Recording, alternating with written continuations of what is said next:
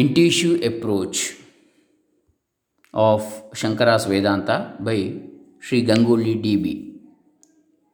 In this lecture series, we have already seen 29 sessions, that is 91 questions and their explanations, answers. Now, 92nd question and its explanation, 30th session, published by Adhyatma Prakasha Karyalaya, Hode Narsipura. ॐ श्रीगुरुभ्यो नमः। हरिः ॐ श्रीगणेशाय नमः। बन्धमोक्षव्यवहार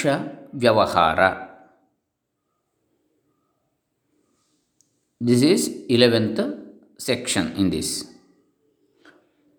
our eleventh chapter question number ninety two Thus, if it is a hard fact that always at all times Jiva is invariably of Ishvara Swarupa alone, then the empirical transactions of Bandha, bondage, and Moksha, liberation, will be rendered untenable, is it not? But this kind of mundane transaction is being taught in the Shastras. How can it be justified? Yes, true. As you have said, Atman is beyond all mundane empirical transactions. Sarva Vyavahara Atita.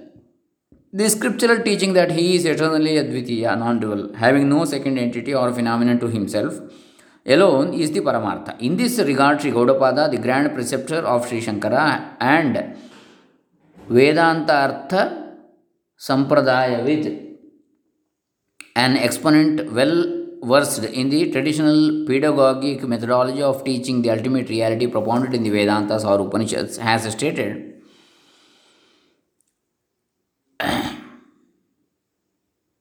Atman is always eternally Advitiya, but this uh, Paramatman, by virtue of his being associated with various adjuncts, appears as if he is manifold. In Gaudapada Karika, he said. Again, the world of duality is a false appearance alone, just like the dream, Maya, magic, Gandharva celestial city, etc. The really real entity in this Paramatma Tattva is really real entity is this Paramatma Tattva alone, and this alone is the Vedantic Siddhanta. Srishti, creation, sthiti, sustenance, laya, dissolution of the world of duality, seekers who are mumukshus or desirous of liberation, realized souls, siddhas, who are already liberated, concepts of bandha and moksha, all these are merely empirical transactions projected or conjured up by avidya alone. But from the Paramartha Drishti, none of them exists in the least. In the 13th chapter of the Bhagavad Gita, too, it is said, it is stated, from the Paramarthic viewpoint, Kshetrajna is Bhagavanta, the Supreme Being. By virtue of the mutual superimposition, misconception between Kshetra and Kshetrajna, the creation of movable and immovable creatures trees and plants appears as if it has taken place. Even so, from the Vyavaharik uh, viewpoint, which is conjured up by Avidya, this Vyavahara of Bandha and Moksha has been propounded in Vedanta. Next question number 93 What is meant by Mukti? Is it not true that to get liberated from bondage is itself a phala, fruit? Therefore, mukti also should necessarily be a plausible result attained by means of sadhana, spiritual practice, is it not? If it is not so, why is it that karma upasanas have been stipulated by way of injunctions, vidhi, in the Shrutis to attain mukti? For this, an answer has been given in Sutra 3452, which says, uh, as per Shankara's Bhashya, we see the meaning of the sutra also. Uh, it is expounded that Mukti Avastha is not an Avastha at all. In truth, it is the Nitya Siddha, eternally existing Brahmatma Swarupa alone. There may be distinctions to the effect. If a sadhana or spiritual practice to gain self knowledge is strong, it will help attain that vidya either immediately or proportionately faster than if the sadhana is weak. But in the later case, the knowledge may accrue in due course of time. However, in uh, Vidya itself, there do not exist any distinctions of higher and lower, big or small. It is pointed out here that only when it becomes uh, paripurna, absolutely whole, consummate, then only it can be called Vidya, and not when it is limited or immature. Hence, the doctrinate, uh, doctrinaire teaching about gradations, uh, gradations among jnanis like Brahmavid Brahma, uh, Vidvara and Brahmavid Varishta is totally against this Bhashya portion.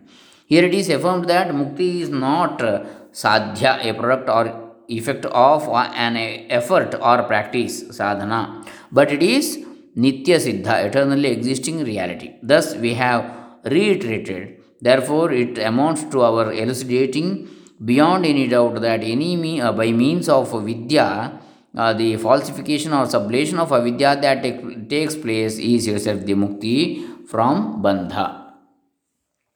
Question number 94. Where else has it been stated that mukti is nitya siddha? Where is any indication about this teaching in Adhyasa Bhashya? In Adhyasa Bhashya sentence, uh, the salient points indicated are because it is stated in the above Bhashya portion that even the Moksha Prada Shastra, the Vedantic teaching pertaining to Moksha or Mukti, also is prompted by Avidya only. It amounts to saying that for the Jnani, the Moksha that he is supposed to have attained as a result of some sadhana is really not something that is attained as a fruit or phala afresh. In its explanatory sentence, it is stated because it is stated that since Atman is asanga or unrelated, non dual, unless um, uh, dehadhyasa, misconception of Atman having a body, is preconceived, he cannot possibly have the empirical dealings of possessing param, uh, pramatratva with the pramanas and prameya. Clearly, it is tantamount to having indicated that embodiedness is superimposed on Atman, or in other words, the body is misconceived in Atman.